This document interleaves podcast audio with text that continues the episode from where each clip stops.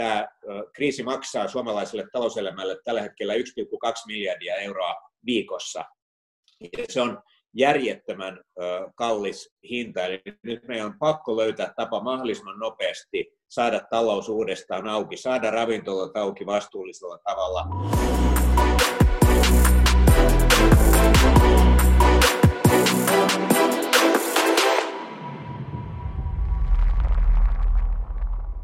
Tervetuloa Pals Podcastiin.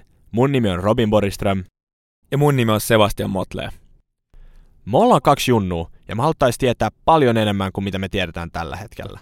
Tämän takia me kysytään niiltä, jotka oikeasti osaavat ja tietävät. Tässä podcastissa me ei haastatella heitä, jotka luulee tietävänsä, vaan oikeasti alansa parhaimpia ja viisaimpia henkilöitä. Tämä podcast on ainutlaatuinen mahdollisuus päästä kuulemaan näiden henkilöiden ajatuksia ja mietteitä. Let's go!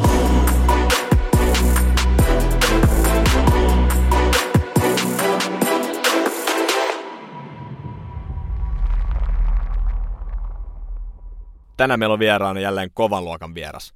Tämä henkilö on toiminut usean Suomen tunnetuimman yrityksen toimitusjohtajana. Hän on tällä hetkellä Fortumin toimitusjohtaja ja syksyllä hänestä tulee Nokian toimitusjohtaja.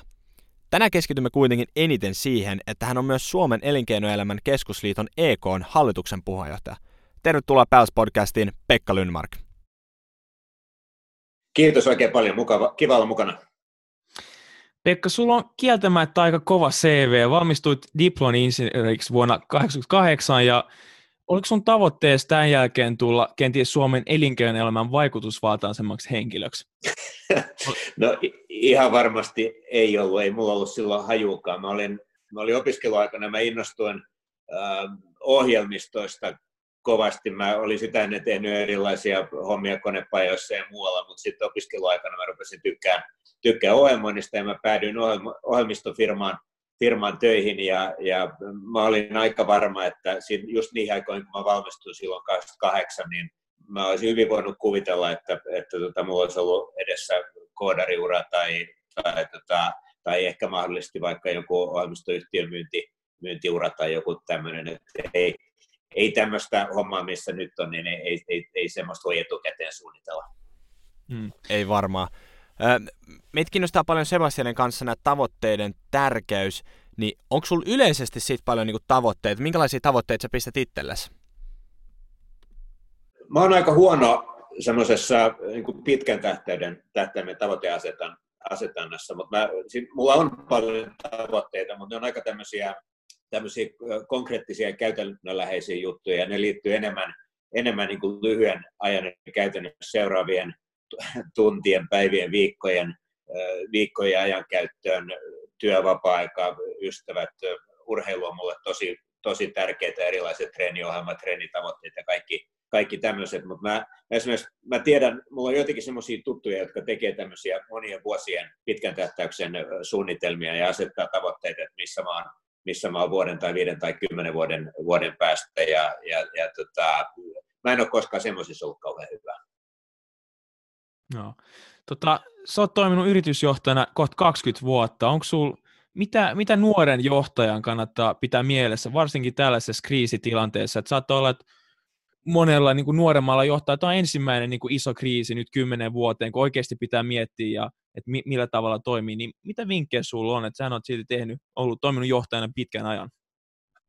Joo, siis mä oon ollut, mä oon ollut toimitusjohtajana kohta 20 vuotta. Mm. Nyt Fortum on kolmas yhtiö ja Nokiasta tulee vielä sitten neljäs, neljäs mutta sitä ennen mä olin jo 90-luvun erilaisissa esimiestehtävissä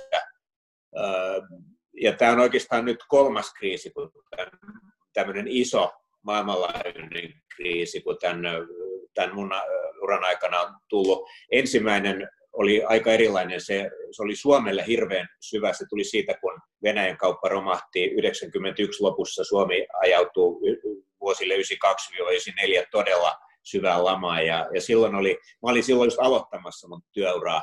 Ja mä muistan, että se oli semmoinen itsellä ja kavereilla oli semmoinen niin epätoivoisuuden tunne, että, että, tota, että hetkinen, että mitä tässä tulee, että kannattaako tässä nyt niin kuin ylipäänsä panostaa, panostaa uraan ja oppimiseen ja opiskeluun ja kaikkeen, kaikkeen tämmöiseen, mutta, mutta tota, kyllähän se oppi siitä oli, että, että vaikka se oli aika pitkäkestoinen se Suomen kriisi silloin, kaksi-kolme vuotta. Siitä puhutaan edelleenkin 90-luvun isona, isona lamana ja, ja joillakin aloilla kysyntä tippui jopa kymmeniä prosentteja. Ja tosiaan kun Venäjän kauppa loppui kuin seinään, joka oli ollut 20 prosenttia Suomen, Suomen viennistä, niin, niin tota, se oli tosi dramaattinen, mutta siitäkin noustiin, noustiin silloin. Ja sitten toinen, toinen oli sitten jolloin olin ollut pitkään toimitusjohtajana, niin oli tämä 2007 alkanut ja sitten 2008-2009 pahentunut finanssikriisi. Mä olin silloin Konecranesin toimitusjohtaja, siis nosturivalmistajan vetäjä, ja mä muistan elävästi, kun marraskuun toisella viikolla 2008 yhtäkkiä koko maailmassa niin kysyntä, siis nostureiden kysyntä loppui kuin seinään että yhtäkkiä joku teki päätöksen, että nyt ei osteta yhtään nosturia. se oli absurdi tilanne, kun, kun tota sitten helmikuun alussa 2009 me julkistettiin kaikkien aikojen paras tulos, joka oli ennätystulos vuodelta 2008, mutta samalla me kerrottiin, että nyt on sitten tilauskanta tyhjä, että nyt ei näytä kauhean hyvältä, hyvältä seuraavalle, seuraavalle vuodelle. Ja, ja tämä oli koko maailmassa, siinä oli nyt se yhtäläisyys tähän pandemiaan, että tämä oli koko maailmassa äh, saman aikaan. Ja se oli todella hirveätä, koska kukaan ei tiennyt, kukaan ei talouselämässä tiennyt, että kuinka iso romahdus tästä tulee. Koko maailman talousjärjestelmä oli romahtamassa, Euroopan talousjärjestelmä, euro oli mahdollisesti romahtamassa. Jos nämä olisi, olisi mennyt, mennyt niin totaaliseen jättikriisiin, niin siitä olisi ollut hirvittäviä seurauksia maailmantaloudelle. Nyt ne seuraukset jäi aika lyhyt aikaisiksi. Sitä pahinta kriisiä kesti kesti muutaman kuukauden ja sen jälkeen niin, niin kysyntä lähti uudestaan nousuun. Että kyllä mun mielestä se, varmaan se kaikkein tärkein oppi tästä on se, että vaikka tämä nyt tuntuu kauhean, kauhean pahalta, niin, niin kyllä silti ehdottomasti pitää olla optimistinen. Tästä selvitään ihan varmasti ja tästä tulee mahtava kokemus kaikille, kaikille jota voi sitten myöhemmin muistella, että mitä, mitä teit pandemian aikana tosiaan toi, toi muistuttaa paljonkin tätä tilannetta, missä miss me ollaan tällä hetkellä. Mutta periaatteessa se, mitä sä sanot, on se, että nyt vaan jäitä hattuun, otetaan koittaa saada kaikki irti tästä tilanteesta, opitaan ja, ja sitten, että et kohta koht tämäkin menee yli, tämä kriisi, ja päästään takaisin siihen no, uuteen normaaliin. Nimenomaan siis nyt ei, nyt ei pidä siis missään tapauksessa ei pidä vaipua epätoivoon, mutta sitten on myöskin hirveän tärkeää nyt, että, että ei, ei saa antaa, antaa niin pelolle valtaa. Että totta kai tämä on vakava tauti, mutta sitä vastaan voi suojautua, sen pystyy välttämään ja toivottavasti kuitenkin aika nopeasti siihen on kehitetty rokotteet ja toivottavasti lääkkeet myöskin, että, että pelko on sellainen asia, joka ruokkii itse itseään, jos sillä antaa vallan, että siihen ei pidä nyt Mitä aikaisemmissa kriiseissä edunvalvojat, kuten EK-tekijät, millä tavoin EK voi toimia tällaisessa kriisitilanteessa? Näissä kahdessa, tai varsinkaan siinä ensimmäisessä kriisissä, niin mä olin silloin niin nuori vielä, että mulla ei ollut kauhean hyvää näkyvyyttä, näkyvyyttä. Esimerkiksi EK on vielä silloin, mutta, mutta se mitä mä olen jälkeenpäin katsonut asioita, niin meillä on hirveän erilainen maailmantilanne nyt tällä hetkellä, joka näkyy myös EKn roolissa, että Suomessahan tehtiin aikaisemmin hyvin jäykällä tavalla keskitettyjä työmarkkinaratkaisuja, jossa EK oli työmarkkinaosapuoli, eli teki työ, työehtosopimuksia palkansaajakeskusjärjestöjen kanssa, ja tästähän on nyt sitten luovuttu. Meidän tavoitteena on huomattavasti joustavammat ratkaisut, joissa mahdollisimman paljon työpaikoilla sovittaisi työehdoista. Mutta silloin tietysti 2000, anteeksi, 91 ja 90-luvun kriisissä, niin EK oli erittäin tärkeä rooli, tai EKn edeltäjillä itse asiassa oli erittäin tärkeä rooli siinä, kun neuvoteltiin maltillisia palkkaratkaisuja, jossa pyrittiin saamaan yritysten kustannukset hallintaan sillä tavalla, että se nousu olisi, olisi mahdollinen vähän samaan tyyliin, tyyliin niin sitten 2008-2009 niin toisaalta maan hallituksen ja työmarkkina palkansaajajärjestöjen kanssa niin neuvoteltiin siitä, että, että miten pystyttäisiin tuomaan usean vuoden näkyvyyttä siihen, että miten yritysten kustannuskehitys kehittyy. Mutta nyt tänä päivänä tilanne on aika lailla erilainen ja tämä tuo EKlle uusia rooleja. Me ollaan otettu nyt hirveän aktiivinen rooli siinä, että me itse asiassa, itse asiassa ollaan juuri julkistettu hyvin iso dokumentti nimeltä Ehdotus Suomen Exit-strategiaksi. jossa me tuodaan julki se, että tämä kriisi maksaa suomalaiselle talouselämälle tällä hetkellä 1,2 miljardia euroa viikossa. Ja se on järjettömän kallis hinta, eli nyt meidän on pakko löytää tapa mahdollisimman nopeasti saada talous uudestaan auki, saada ravintolat auki vastuullisella tavalla, saada koulut auki, liikenne palautettua normaaliksi ja niin edelleen. Ja tässä talouselämällä on erittäin tärkeä rooli maan hallituksen kumppanina, ja EK on ottanut nyt sellaisen roolin, että me halutaan, halutaan koordinoida sitä, että miten Suomen talouselämä tähän kriisiin vastaa. Ja osana tätä niin me ollaan myöskin otettu koordinaatiorooli siinä, että miten suomalaiset yritykset pystyy auttamaan hallitusta esimerkiksi suojavälineiden hankkimisessa. Me ollaan tarjottu meidän yritysten esimerkiksi kiinalaiset hankintakanavat hallituksen käyttöön ja, ja me ollaan myöskin, myöskin auttamassa meidän jäsenyrityksiä kotimaisen tuotannon käynnistämisessä. Että tämä on tuonut ihan uuden tyyppisiä rooleja, rooleja nyt EKlle. Luuletko että, että nyt kun nämä rajoituksia aletaan purkaa, että vienti ja kulutus lähtee taas takaisin nousuun, vai tuleeko sitä jättää syvempiä niin kuin jälkiä meihin, että me, me eletään kuitenkin vähän pelossa ja ei uskalleta mennä sinne ravintolaan tai, tai alkaa kuluttaa, koska me ei ikinä tiedetä, mitä tapahtuu? Vai, vai luuletko että tämä lähtee aika, aika helposti takaisin? Mä en usko, että me tullaan näkemään mitään nopeata tai helppoa paluuta siihen aikaisempaan tilaan. Nyt tietysti kukaan ei tiedä, kuinka kauan tämä kestää ja minkälaisia uusia aaltoja tässä tulee. Me ei tiedetä, koska keksitään rokote, koska ehkä, ehkä saadaan lääkehoitoja aikaan. Et mä luulen, että me tullaan elämään semmoisessa välitilassa, jossa yhteiskunta on avattava. Mutta jos mä otan nyt vaikka ravintolat esimerkiksi, niin, niin ravintolayrittäjät on todella pahassa kriisissä tällä hetkellä, tällä hetkellä, mutta täytyy olla joku välimuoto, jos ajatellaan vanhaa ravintolaa, minkälainen se oli, miten siellä toimittiin, ja nyt sitten tätä nykyistä, että ravintolat on kiinni, niin täytyy olla joku välimuoto nimeltä vastuullinen ravintola, jossa on järjestetty pöydät sillä tavalla, että tartuntariski on minimoitu, pidetään huolta siitä, että hygienia on mahdollisimman hyvää ja pidetään huolta siitä, että esimerkiksi ilmavaihto on järjestetty sillä tavalla, että, että tartuntariski minimoidaan. Ja tällä tavalla ravintolat on nyt yksi esimerkki tästä, mutta oikeastaan ihan missä tahansa asiassa on sitten just tai muuta, niin mä luulen, että me tullaan rakentamaan uuden tyyppiset normit työntekoon, jossa, jossa tavoitteena on nimenomaan, nimenomaan sen tartuntariskin minimointi ja sen aikaansaaminen, että ihmiset voisivat turvallisin mielin alkaa uudestaan liikkumaan ja kuluttamaan. Joo, mutta miten nyt, nyt kun suomalaiset on niin kriisin aikana puhaltanut niin vähän samaan hiileen ja ihmiset on, on tukenut ravintoloita ja, ja paikallisia yrityksiä, niin luuletko että tällainen yhteishenki ja, ja tämä niin yrittäjän valtavan riskin ja vastuutaakan ymmärtäminen tulee jättää jälkeen ihmisen käyttäytymiseen. Tarkoitan just niin kuin tätä kuluttajaa, että tuetaanko niitä lähellä tai niin kuin lähellä olevia palveluita ja sitten ihan niin kuin työnantaja-työntekijäsuhdetta. Mä todella toivon, että tämä muuttaisi nimenomaan sitä, että tämä lisäisi meidän yhteisöllisyyttä.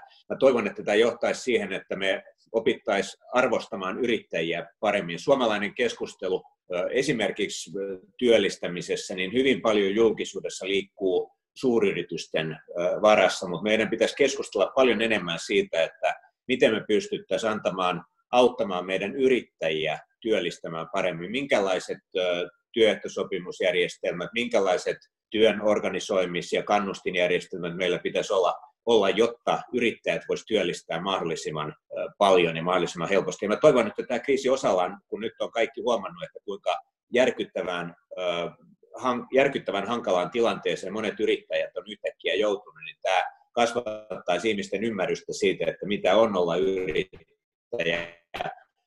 Mä olen itse henkilökohtaisesti auttanut useita yrittäjiä nyt tässä, tässä tilanteessa. Mun tuttavapiirissä on, on hyvin paljon ihmisiä, jotka puhuu tästä asiasta tällä hetkellä nimenomaan siitä, että ketä nyt on lähipiirissä niitä yrittäjiä, on ne sitten pieniä ravintoloitsijoita tai kampaamoita tai vaikkapa hieroja tai kuntosaliyrittäjiä tai jotain vastaavia, että mitä nyt voitaisiin tehdä siitä, että he pääsisivät tämän kriisin yli. Että toivottavasti tämmöinen vanhanaikainen talkohenki ja, ja yhteisöllisyys tästä lisääntyisi.